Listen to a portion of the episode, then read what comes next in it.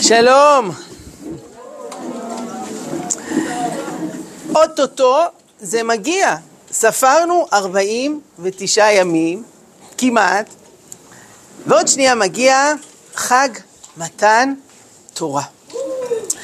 אני רוצה לשתף אתכם בשני סיפורים שעזרו לי להבין על מה אנחנו כל כך שמחים. למה היום הזה הוא באמת היום הכי חשוב בשנה, היום של חג השבועות. הסיפור הראשון קרה לי בכלא. בכלא? מה יש לך לחפש בכלא?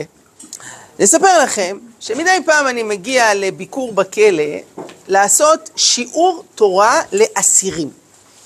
אסירים בכלא, יש להם ברוך השם הרבה זמן פנוי. מה הם יעשו מהבוקר עד הערב? חשבתם על זה פעם? מה עושים כל היום? אז יש בכלא מפעלים, שאסירים עובדים, מייצרים כל מיני דברים, מרוויחים קצת כסף. יש אסירים שעושים השלמת בגרויות. לא למדו בתיכון, טוב, צריך להשלים מתישהו, מאפשרים להם בכלא. יש בכלא גם מדרשה. מה עושים במדרשה? לומדים תורה. יש שיעורים בתנ"ך, לא יודע, אולי גם הם יעשו סיום, בגמרא, בהלכה. ומדי פעם אני מגיע להעביר שיעור, אתה יושב שם לפני האסירים, לפעמים אתה מזהה איזה פרצוף מוכר, רגע, מאיפה ראיתי אותו? אה, בעיתון, הוא עשה רצח כפול ו... אבל הוא יושב בשיעור, בא ללמוד תורה. הייתה לי שיחה עם המנהל של כלא איילון, שזה הכלא הכי גדול בארץ. יש שם אלפי אסירים. והוא אמר דבר מזעזע. רוב האסירים שמשתחררים מהכלא, תוך זמן קצר חוזרים אליו בחזרה. איך? אני אגיד לכם, הוא גמר לרצות את עונשו, נגיד היה עשר שנים בכלא, איך שהוא משתחרר, את מי הוא פוגש? את כל החבר'ה. ומה הם אומרים לו? אה, מושיקו, טוב שבאת, בדיוק שבוע הבא תכננו איזה פריצה, חבל על הזמן. אתה מצטרף? אז הוא מצטרף. וככה שוב, נופל למעגל הפשע וחוזר לכלא. יוצא, חוזר. יוצא, חוזר. זה קורה ל-67% מהאסירים. זה מספר מזעזע, כל החיים הם בתוך הפשע. אבל, אמר מנהל הכלא, יש יוצא דופן אחד. וזה אסירים שכשהם היו בתוך הכלא, הם התחזקו מבחינה רוחנית, הם שמעו שיעורי תורה, הם חזרו בתשובה, כשהם יוצאים מהכלא, הם כבר לא חוזרים יותר. הדבר היחיד שמצליח להציל אותם מעולם הפשע, זה התורה. אם הייתי יכול, כך אמר לנו מנהל הכלא, והוא אדם חילוני לגמרי. אם הייתי יכול, כך הוא אמר, הייתי מחייב את כל האסירים לחזור בתשובה. זה היה פותר הרבה מבעיות הפשע של ישראל. כי אני רואה איך הדבר היחיד שמצליח להוציא אותם זה התורה. אז עד כאן, זה סיפור אחד, שמתברר שגם לאנשים שנמצאים במקומות הכי נמוכים בעולם, אם יש משהו שיכול לעזור להם ולרומם אותם ולהחזיר אותם לדרך הישר, זה התורה. הסיפור השני קרה לפני כמה שנים, כשהגיעה לארץ משלחת מדרום קוריאה.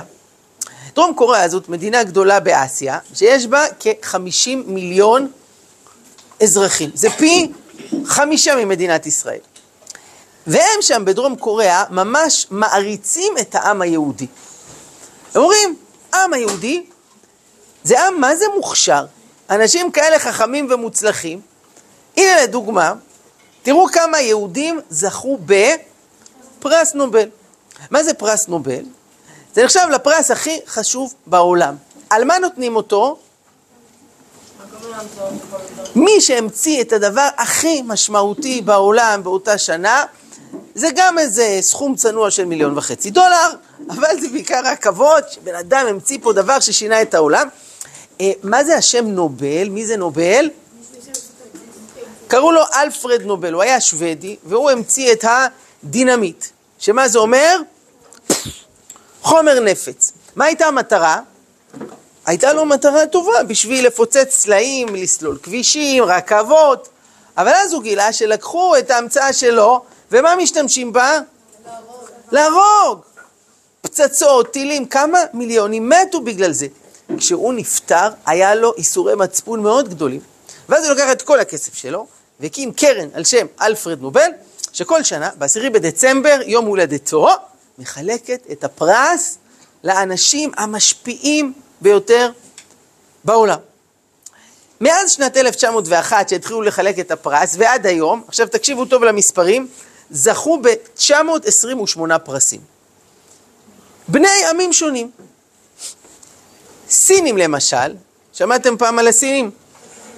איזה עם קטן, שם באסיה יש להם 1.4 מיליארד אנשים, זכו ב-11 פרסים. הודים, שמעתם עליהם? בהודו יש 1.3 מיליארד. זכו עד היום בעשרה פרסים. מכובד. ערבים, שמעתם עליהם? יש כמה כאלו במזרח התיכון, איזה 300 מיליון, זכו עד היום בשמונה פרסים. שישה מהם זה פרס נובל לשלום, כי תמיד הערבים היו שוחרי שלום, למי שלא ידע. אז בואו אני אעשה סיכום ביניים.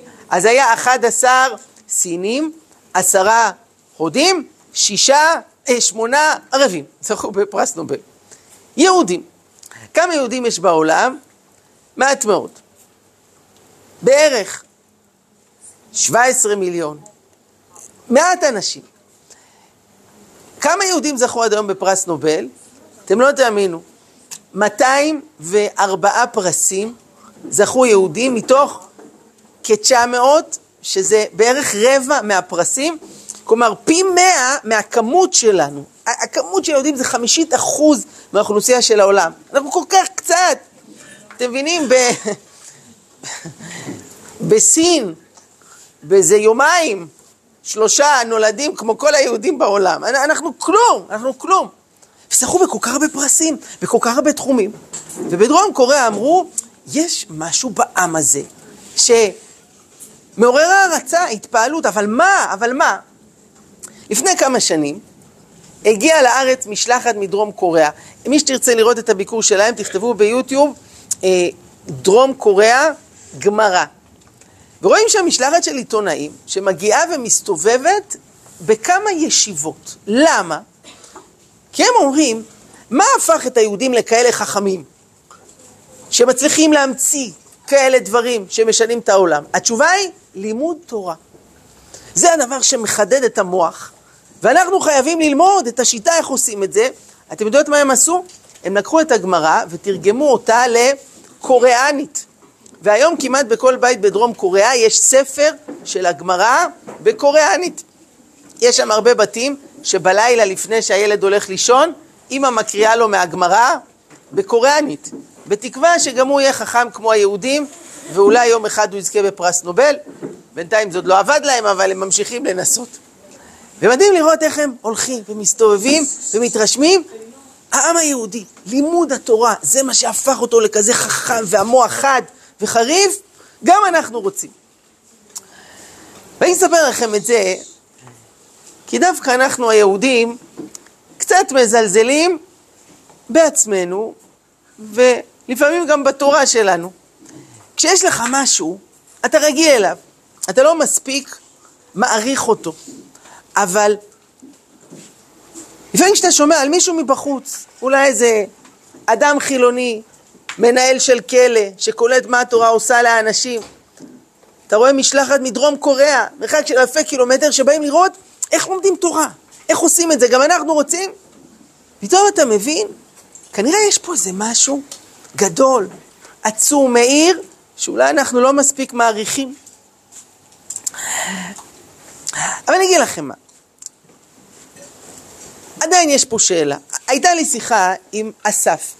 אסף, בחור בן 15, והוא אמר לי, אני אגיד לך את האמת הרב, אני לא מוצלח בשום דבר. בלימודים, אני על הפנים. בקטע חברתי, אני לא כזה כוכב. אני לא טוב בכדורסל, אני לא יודע לנגן, אין לי איזה שום כישרון, ובאמת אני חושב לעצמי, אני, מה אני? נגיד מחר בבוקר, פוף, נעלמתי. אה, לא הפסד גדול. איתי, בלעדיי, מה אני שווה? נגיד, לא הגעתי לישיבה, לא למדתי, לא התפללתי. מה, אתה באמת חושב שהלימוד שלי שווה משהו? הרי את הגמרא הזו שעכשיו מלמדים אצלנו בישיבה, למדו כבר כאלה גאונים לפניי, תלמידי חכמים, הרמב"ם, ו... מה אני יכול להוסיף על מה שכבר עשו קודם? אני סתם, אני כלום, אני כזה קטן. מי צריך אותי בכלל? אז נגיד לא למדתי, לא התפללתי, מי סופר את זה? יש לכם תשובה בשבילו? מה הייתם אומרות לו? מה הייתם אומרות לאסף? הוא אומר, אני כזה קטן, מה, מה אני? כן.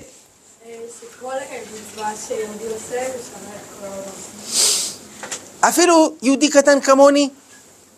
אני לא איזה צדיק הדור, אני סתם אחד. עדיין. גם אתה שאתה קטן נמוך, אתה חושב שאתה קטן, אתה חשוב להשם, וכל ברכה או זה, זה עדיין שכר לעולם הבא, ובונה עוד לבנה בבית המקדש, כן. תודה. כן. פאזל יכול להיות גם מ-2,000-3,000 חלקים, אבל אם יהיה חסר חלק בכלל, אז הפאזל לא יהיה יפה. אני אגיד לכם מה אני אמרתי לו. סיפרתי לו סיפור. על אדם שקראו לו ארתורו טוסקניני. מישהי מכירה את השם הזה? אומר לכם משהו? לפי הצליל, מה הוא היה? מאיזה ארץ? טוסקניני. הוא היה איטלקי, והוא היה מנצח על תזמורת. בסוף חייו הוא גר בניו יורק, וערב אחד הגיע אליו הביתה איזה עיתונאי שרצה לראיין אותו. טוסקניני פותח לו את הדלת ואומר לו, ששש. העיתונאי שש, נכנס פנימה, ושומעים את הרדיו מנגן, היה שם איזה קונצרט, מוזיקה קלאסית. וטוסקניני ככה יושב ומקשיב, מקשיב, מקשיב, והעיתונאי יושב איתו שעה שלמה. טוב, נגמר הקונצרט, טוסקניני סוגר את הרדיו, והוא אומר, זה קונצרט של התזמורת הפילהרמונית של ברלין.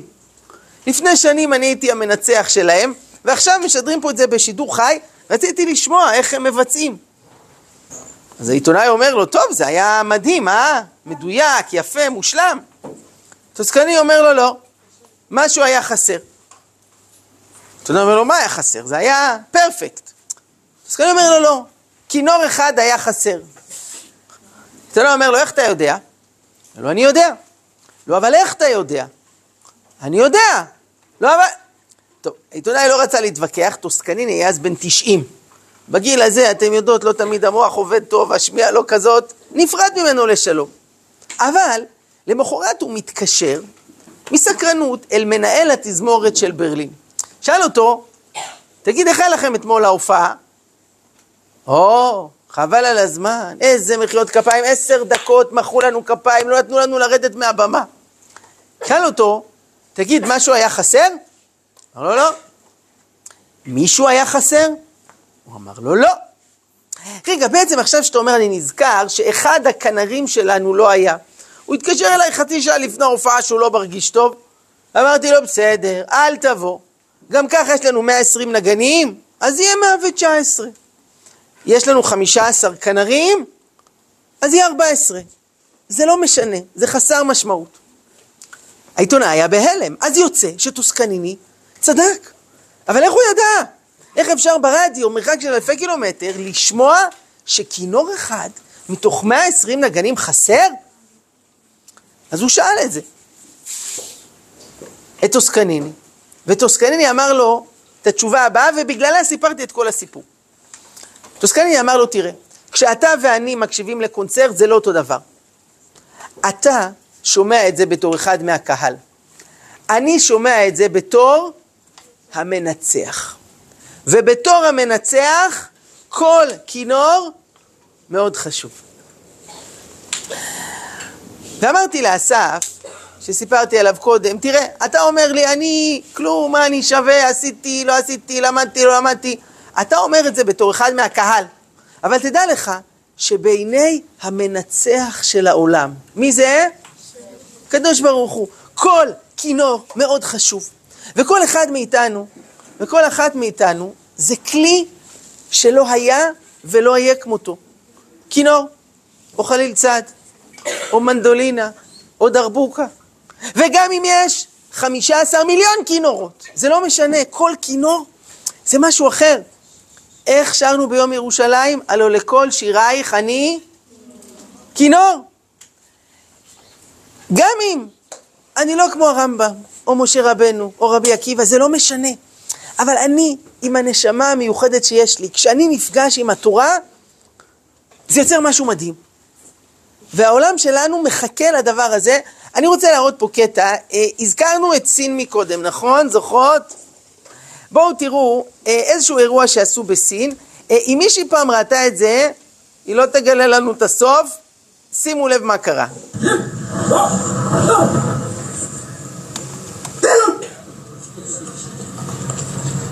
你是怎么搞的？哎，有兄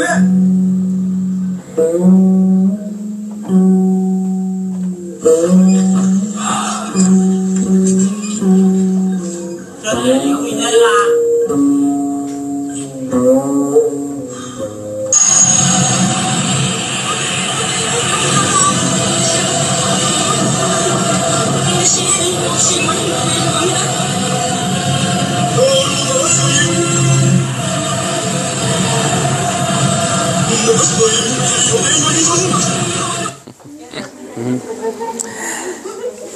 אפילו סיני אחד, יש מיליארד סינים, אבל אם הוא יהיה חסר, משהו בפאזל הענק מתקלקל, ואם זה נכון על איזה סיני, מה נגיד על יהודי? בנות, תרימו שנייה אצבע, אתם יכולות לעשות ככה שנייה? האם הייתם מאמינות שמה שיש כאן זה דבר שאין עוד כמותו בכל העולם? הייתם מאמינות? איך קוראים לזה? טביעת אצבע. זה לא ייאמן, איך למרות שיש שמונה מיליארד אנשים, אבל כמו שיש בו בדיוק את הצורה המיוחדת הזאת, אין עוד לאף אחד, והמשטרה משתמשת בזה, למה? בשביל לאתר פושעים. מה יקרה אם המשטרה תעצור מישהו על איזה פריצה? נגנב מהכספת מיליון דולר, והוא יגיד לשופט, באמת, כבודו, הגזמתם הפעם. מה, אתה רוצה להגיד שזה אני רק בגלל שהיה שם טביעות אצבע כמו שלי? So what? יש בעולם כל כך הרבה אנשים. אולי זה של איזה עובד זר תאילנדי, שגם לו יש טביעת אצבע כמו שלי, והוא זה שעשה את זה. מה יגיד לו השופט? אין. אין אפשרות כזאת. כי אם זה סימן של האצבעות שלך, זה רק אתה. ולכן, יש חשיבות כל כך גדולה, שכל אחד וכל אחת יעשה את החלק שלו בתורה. תראו, אני לא רוצה להכניס פה פוליטיקה, אבל אם אתם שומעים קצת חדשות ודיונים שהיו בזמן האחרון, אחינו החילונים כועסים על אחינו החרדים וטוענים כלפיהם שהם משתמטים מהשירות בצבא. מה זה? בן אדם צריך לשרת בצבא, להגן על ביטחון ישראל. אתם כל היום בישיבה, אבל מה עם שירות בצבא? מצד שני, גם אחינו החרדים יכולים להגיד לאחינו החילונים, אבל גם אתם משתמטים. ממה? מלימוד תורה. כל יהודי צריך ללמוד תורה. העולם מחכה לזה, זה חסר. אז אולי פה הבעיה, שיש חלק בצד החרדי שלא מספיק מעריכים את המצווה והחשיבות של שירות בצבא, ויש חלק בצד החילוני שאולי לא מבינים מספיק למה העולם חסר שכולם ילמדו תורה. שיהיה את כל החלקים בפאזל, את האור הגדול, ואנחנו לא רוצים לוותר על אף חתיכה אחת קטנה. אחד הדברים הטובים שקרו בדור האחרון, זה בלימוד התורה לנשים. היו תקופות שבנות פחות למדו תורה. שלחו יותר את הבנים, תלמוד תורה, לישיבה. והיום ברוך השם יש פריחה גדולה של לימוד תורה לנשים ומדרשות וכל מיני תוכניות, וזה נפלא. מה רוצים להשיג בזה? זה לא איזה תחרות. אה, בנים יכולים חמש יחידות גמרא, אנחנו נראה להם מה זה, אנחנו נעשה שש. זה לא העניין. אנחנו לא רוצים לעשות העתק הדבק, אנחנו רוצים שיהיה לימוד תורה עם האור המיוחד שנשים יכולות להביא והגברים לא יכולים. אדרבה, זה ישלים פה חלק בפאזל שהתורה שתבוא לעולם עם הבנות חדשות, עם פירושים חדשים, עם שיעורים חדשים, שיבואו דווקא מזה שבנות ונשים ילמדו תורה והעולם מחכה לזה. אז זה היה קצת על החשיבות העצומה של מה שהולך לקרות עוד יומיים בחג מתן תורה. אבל יש פה נקודה, בנות יקרות, שחשוב שלא נפספס. תראו, ללמוד תורה זה חשוב, אבל זה לא מספיק. יכול להיות אדם שלומד הרבה דברים, אבל הוא שונא אותם. אני מכיר תלמידים שעושים מתמטיקה חמש יחידות, פיזיקה, כימיה, הם לא סובלים את זה. אז למה הם לומדים את זה? כי צריך, בשביל הבגרות, כי הוא רוצה אחרי זה ללמוד רפואה, כי... אז הוא לומד את זה, הוא לא אוהב את זה. מבחינתו, ברגע שהוא גומר את המבחנים, היום האחרון של הבגרות, מה הוא עושה? זורק את זה. ובהרבה דברים, כשאדם לומד, הוא לא באמת אוהב את זה. אה, נגיד, תארו לעצמכם בחור בן 17, שמחזיק ביד חוברת של תמרורים. מכירות? אין כניסה, חד סטרי, פניית פרסה, והוא לוקח את החוברת ומחבק אותה, ורוקד, רוקד, רוקד משמחה. איך אתם מסבירות את הסיטואציה הזאת? אז אפשרות אחת זה שהוא יצא מדעתו. אפשרות שנייה ש...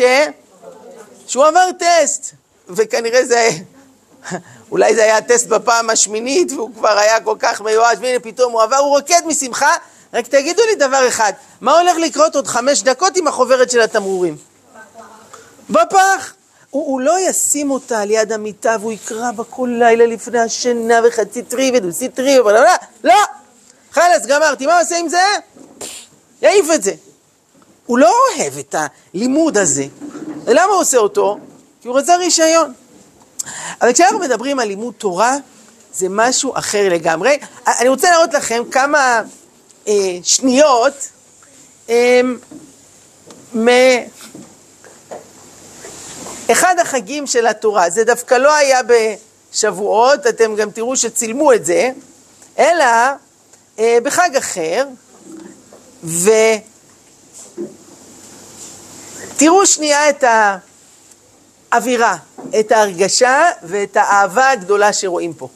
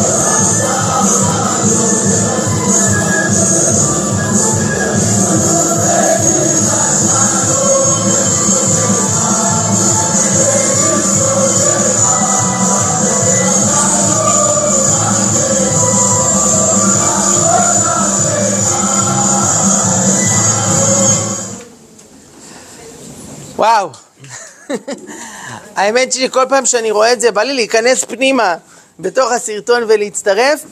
תראו, זה אנשים שלא רק לומדים תורה, זה אנשים שאוהבים, שדבקים, שמרגישים את השמחה הגדולה. אחד הדברים שיפים פה, זה לא שכל 30 שניות מחליפים שיר. חצי שעה יכולים להיות עם שיר אחד בדבקות ובהתלהבות, כי עם ישראל הוא לא רק לומד תורה, הוא מאוהב בה. הוא מבין שזאת כזאת מתנה מתוקה ונפלאה. וכמובן, אני אומר לכם פה בנות טיפ, התורה היא מאוד רחבה, יש בה הרבה סגנונות והרבה דברים, וכל אחד וכל אחת צריך למצוא מה הדברים שהכי מחיים אותו.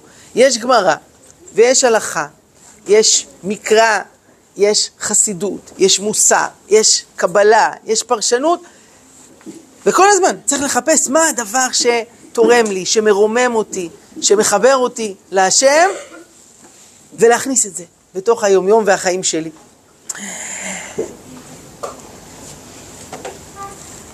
יש עוד דבר אחד שאני רוצה לשתף אתכם פה, ואז אני אשמח גם בנות אם יש שאלות על כל מה שדיברנו. מי יודעת איזה מגילה קוראים בשבועות? אה, זה לא שאלה קשה, נכון. אבל השאלה היא למה.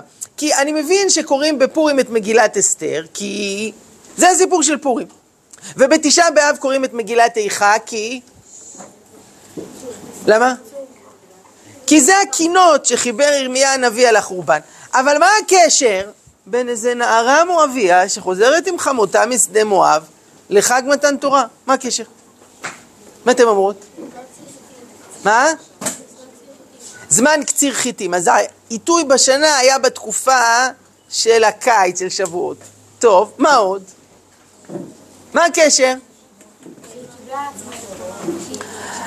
אז זו תשובה רגע, זאת אומרת שרות קיבלה על עצמה את התורה כמו שעם ישראל קיבל עליו את התורה בשבועות. כן, מה עוד? זו התשובה. עוד? ש? הדבקות. אה, אצל רות הייתה דבקות, ואיך זה קשור שבועות? דבקות בתורה. יפה, עוד? מה הקשר בין רות לשבועות? טוב, תמיד אומרים לי על דוד המלך, שהוא היה הנין של רות, והוא נולד ונפטר מתי? בשבועות. טוב, אז זה גם תשובה נחמדה, אבל אני חושב שהתשובה העיקרית היא, תגידו, איזה חיים היה לרות? חיים קלים או קשים? לפחות מה שמתואר במגילה, תקשיבו, זה חיים קשים. אולי במואב היא הייתה נסיכה, אבל כשהיא מגיעה לארץ, היא מסכנה. היא לבד, בעלה נפטר, אישה אלמנה, את השפה היא, היא לא יודעת, זה כמו עולה חדש, הוא צריך ללמוד שפה חדשה, דיברה מואבית. היא ונעמי כל כך עניות, עד כדי כך שמה היא צריכה לעשות? בשביל שיהיה אוכל, מה צריך? ללקט שיבולים עם כל העניים. תגידו, אז למה היא עשתה את זה לעצמה, אה? שתישאר במואב, בשביל מה לה? מתברר שרות מוכנה בשביל דבר שהיא מאמינה בו. להתאמץ מאוד. היא יודעת שלא יהיה לה קל, אבל היא לא מפחדת מקשיים. והיא מוכנה להסתער קדימה. למען השם, למען התורה, להתחבר לעם ישראל, למרות שזה לא יהיה קל. והנקודה הזאת היא מאוד חשובה כשאנחנו מדברים על חג השבועות ומתן תורה. תראו, ראיתי פעם סטיקר, היה כתוב שם ככה, כמה קל להיות יהודי. אתם מסכימות עם המשפט הזה? אתם צודקות. קל לאכול גלידה, קל לראות סרט. להיות יהודי זה קל? לא. להיות יהודי זה קשה. אבל אני אגיד לכם כלל בחיים, הדברים הקשים זה בדרך כלל הדברים השווים יותר. זה הדברים המשמעותיים, ולכן צריך להילחם למענם. ואני רוצה לספר לכם, הייתה לי שיחת טלפון לא מזמן עם לוחם בצבא. התקשר אליי, ואמר לי, אני בדילמה. מה? הוא סיפר שלפעמים הם חוזרים מפעילות מבצעית באיזה שתיים בלילה, והוא גמור מעייפות. הוא אמר, אני כמעט נרדם. ואז שנייה לפני שאני עוצם עיניים, פתאום אני נזכר. שכחתי. מה שכחתי?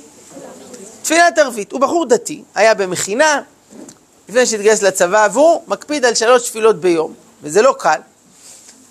והוא אמר, אני גמור מעייפות, אבל נזכר שלא התפללתי ערבית. אני יודע שאם אני נעמד עכשיו להתפלל, יש סיכוי טוב שאני נרדם בעמידה. קרה לכם פעם דבר כזה? אתה נופל, ואתה שנייה תופס את עצמך לפני שאתה מתרסק על הסטנדר.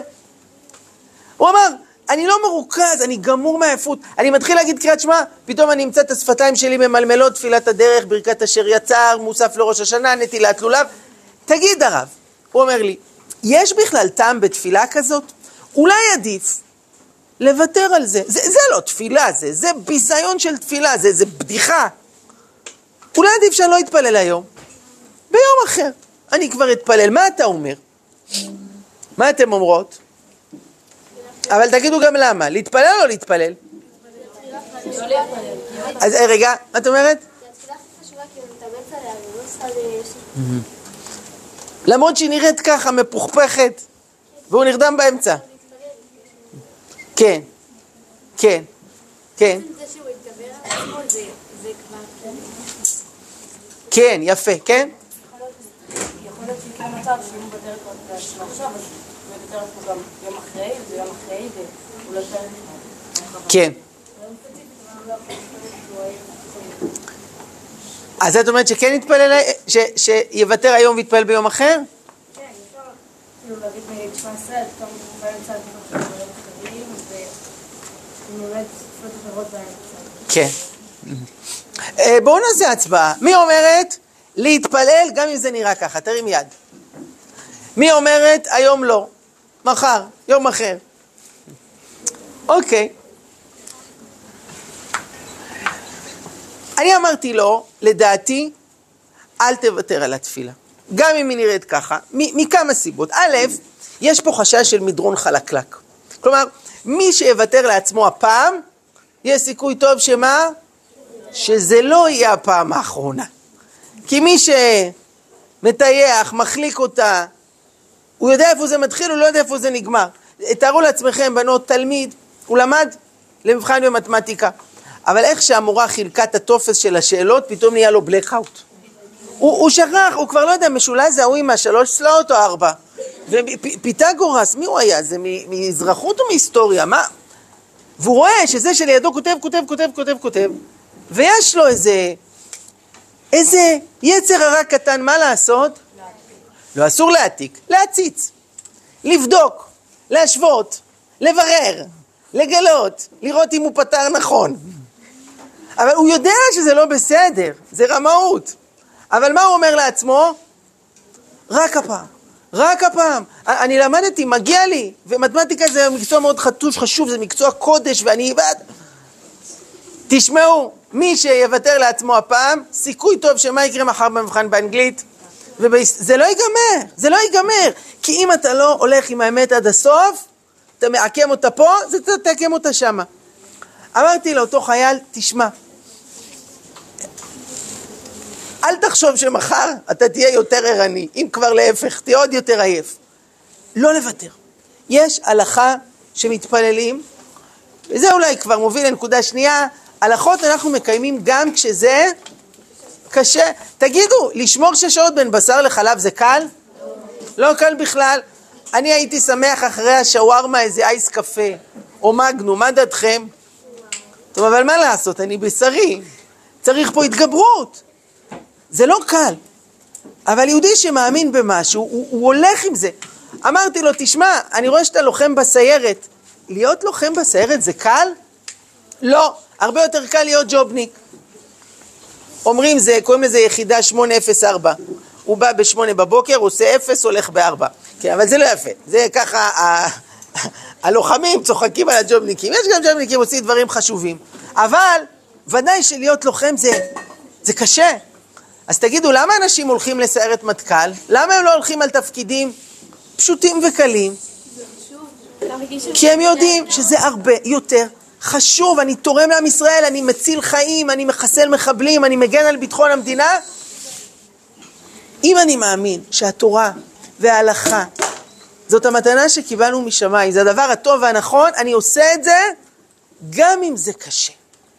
ומה שקשה יותר, כנראה הוא גם שווה יותר. אבל אמרתי לאותו חייל גם דבר שלישי. אמרתי לו, תקשיב לי טוב, לך נדמה שהתפילה הזאת בלילה, בשעה שתיים, כשאתה חצי ישן ואתה כמעט נרדם, היא לא שווה כלום. ההפך, תדע לך שהתפילה הזאת זאת התפילה ששווה הכי הרבה. למה? כי קשה לך ובכל זאת אתה עושה. סיפרתי לו, לאיזה בחורה שהכרתי, שבאה ממשפחה חילונית, ובצבא היא חזרה בתשובה, אבל היה לה מאוד קשה בגלל המשפחה שלה. פשוט מררו לה את החיים. היו צוחקים עליה בבית, היו משפילים אותה, היו מלגלגים עליה, והכי קשה היה בשבת. מה? היא רוצה לאכול, אז היא באה לפתוח את המקרר, אבל יש בעיה. פותחים את המקרר, מה קורה? נדלק האור. אז היא אמרה לאמא שלה, אמא, אני לא יכולה לקחת אוכל, אז אולי ביום שישי אני פשוט אנטרל את הנורה, ואז לא יהיה אור במקרר בשבת. אמא שלה אמרה, לא, אני צריכה אור במקרר בשבת. אבל אמא, אני לא יכולה לקחת ככה אוכל. טוב, תבקשי ממני, אני אפתח לך. מה אתם אומרות, היא יכולה לבקש מאמא שתפתח לה? ברור שלא. גם אמא שלה יהודייה, היא לא יכולה לחלל שבת. היא הייתה פשוט מסכנה, תקועה, לא יכולה לאכול. במשך כשלוש שנים היא הגיעה אלינו כל שבוע, בליל שבת, הייתה אוכלת אצלנו, היינו מביאים לה קצת אוכל לשבת בבוקר. ואני זוכר שאמרתי לה באותם הימים, תדעי לך, ארבל, זה השם שלה, שאני מקנא בך. היא אמרה, מה? אתה מקנא בי? אמרתי לה, כן. למה? אז אמרתי לה, כי שבת אחת שאת שומרת שווה יותר מאשר מאה שבתות שאני שומר. למה? אני גדלתי בירושלים, בשכונה של דוסים. אצלנו כולם שומרים שבת. זה ברור, זה מובן מאליו. זה לא קשה לי באופן מיוחד. את, שנלחמים בך, שצוחקים עלייך, שמפריעים לך, ובכל זאת לא מוותרת על השבת. השבת הזאת שווה הרבה יותר. כמה יותר? פי מאה. זה לא אני המצאתי, יש משפט שאמרו חז"ל, תרשמו בנו, צריך לעשות מזה סטיקר. כתוב שם ככה, אחד בצער ממאה שלא בצער. מה זה אומר? שדבר אחד שעשיתי, אבל הצטערתי בגללו, התאמצתי, זה היה קשה, אבל לא ויתרתי, שווה יותר מאשר מאה דברים שבאו בקלות. אמרה לי פעם מישהי, אני באה לאולפנה, ונורא קשה לי להתפלל, כי אני, הריכוז שלי לא משהו, ואני כל הזמן חושבת על המבחן שיש בשיעור השלישי, ולא הכנתי שיעורי בית בהיסטוריה, ואני צריכה להכין פעולה להיום בערב, וקשה להתרכז, אני מרחפת. ויש לי חברות, וואי, שם מתנדנדות, איך הן מתפללות. ואמרתי לה, תראי, אני מבין, זה, זה קשה לך, אבל אם את תעשי מאמץ ותתפללי, אפילו אם זה יהיה פחות, בסדר, תגידי עכשיו ברכות השחר, תגידי קריאת שמע ותביעת שמונה עשרה, יכול להיות שזה שווה פי מאה ממה שעושות הרבה אחרות. למה? כי קשה לך ובכל זאת את לא מוותרת. להיות יהודי, לעשות את מה שרות עשתה, זה לא קל. אבל אנחנו שמחים בזה, וגאים בזה, וזוכים לי, אנחנו בסיירת מטכ"ל. היחידה הכי מובחרת של הקדוש ברוך הוא. וכל יהודי, כמו שראינו, זה חלק בפאזל, יש לנו שליחות ויש לנו תפקיד, והתורה כל הזמן מכוונת אותנו, מדייקת אותנו. זה, זה ה-Waze, שמכוון איך לנסוע בעולם, כי נורא קל להתבלבל, להתברבר בדרך, לפנות איפה שאסור, וכל הזמן יש לנו את המצפן שמראה לנו את הדרך, כדי שנגיע למקום הנכון. בנות יקרות, יש לי קטע אחרון להראות לכם. אה, אני אשמח אם מישהי רוצה לשאול על כל מה שדיברנו עד עכשיו. אני מזכיר, התחלנו מהכלא. אתם זוכרות מה אמר מנהל כלא איילון? זה הדבר שמוציא אותם מעולם הפשע. את האסירים שמתחזקים מבחינה רוחנית ולומדים תורה. זוכרים את דרום קוריאה? שכל כך מעריצים את העם היהודי, פרסי נובל, התורה. זה הדבר שפיתח את הראש ואת המוח. אה, ראינו את הסיני, שכשהוא חסר, אפילו הפאזל הכי גדול מתחרב לגמרי. וכל יהודי זה חלק בפאזל. איך אמר ארתורו טוסקניני?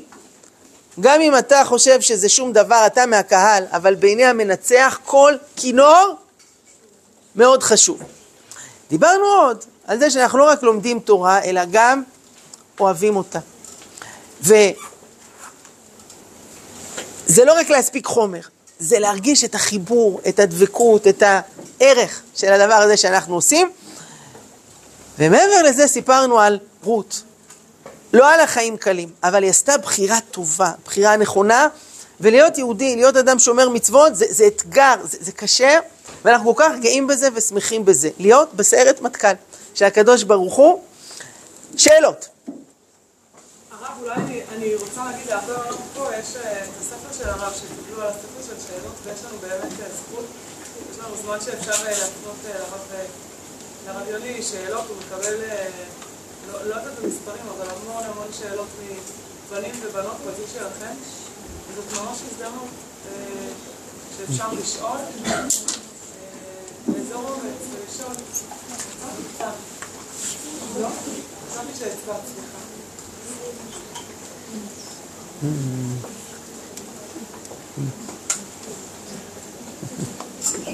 לפעמים יותר קל לשלוח מכתב אנונימי, שלא יודעים מי אני. כן. כן. אני בטוח שלכל אחת יש שאלות, ושאלות זה נהדר. אנחנו מתים על שאלות. אתם יודעות שבליל הסדר יש ארבעה בנים, והבן האחרון ברשימה זה לא הבן הרשע. זה מי שאינו יודע לשאול. כי מי ששואל, מה זה אומר עליו? שהוא חושב. מה עוד? שהוא סקרן, שהוא מחפש, שהוא לא מוכן להסתפק במה שיש, הוא רוצה להבין, הוא רוצה להתחבר, זה מעולה. אה, איפה אפשר למצוא תשובות לשאלות? אפשר לחפש באינטרנט. כן, איפה עוד? איפה עוד? כן, אבל בתוך אה, איפה? באיזה ספר? טוב, אז תלוי בנושא. יש שאלות בהלכה, זה ספרים מעולים בהלכה. יש באמונה, אה, נכון? אה, יש אנשים שאפשר לשאול אותם? יש לכם כתובת אה, מישהי, מישהו, שאפשר לפנות בשאלות? חשוב, אל תתביישו. אני למדתי המון מזה שהייתי נודניק, ושאלתי, וניג'זתי, ולא הבנתי, אז עוד פעם שאלתי, ואז בסוף גם יכולתי לענות לאחרים ששואלים. אז תראו, אני אראה לכם פה את השיר האחרון, אם מי שתרצה אחרי זה לגשת ולשאול אז אפשר. השיר הזה זה שיר של תפילה. כן,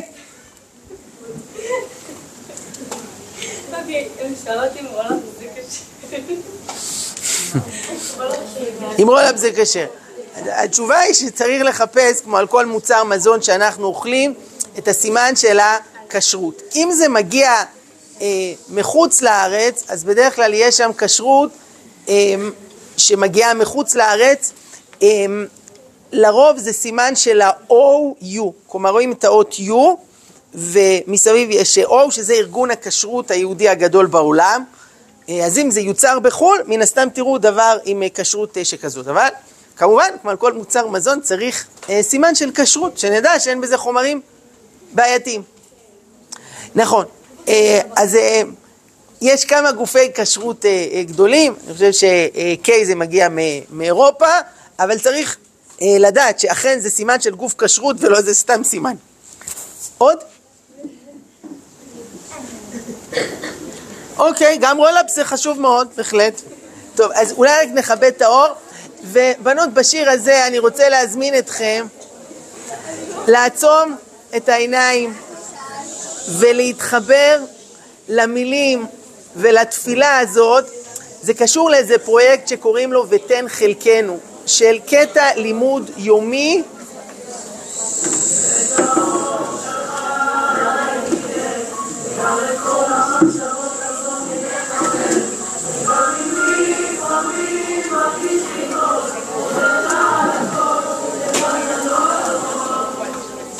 ועכשיו מתחילים את הכל מחדש, אפשר להפסיק. תן חלקנו, רציתי להיות שם ממש, חייב להספיק. זה קורה לי בבוקר, שחוזרת אליי הנשמה, שיצאה מתוכי. אוי איזה אושר, שהכל כאן עובר לידי. ואת האור שלך עליי תיתן. וגם את כל המחשבות עזור לי לכוון. וגם אם לי לפעמים מרגיש בלי כוח. דרך הכל לבד אני לא יכול. את האמת שלך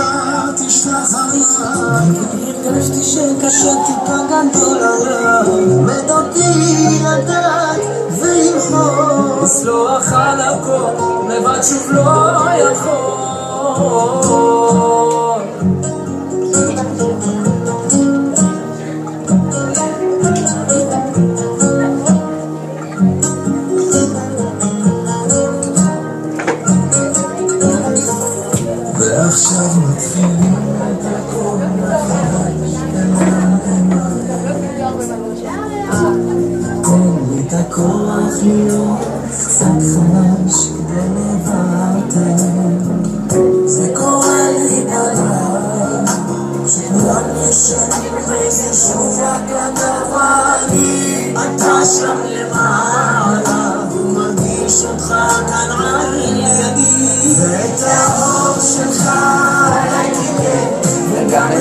המחשבות עזור לי לכוון וגם אם לי לפעמים מרגיש בלי קול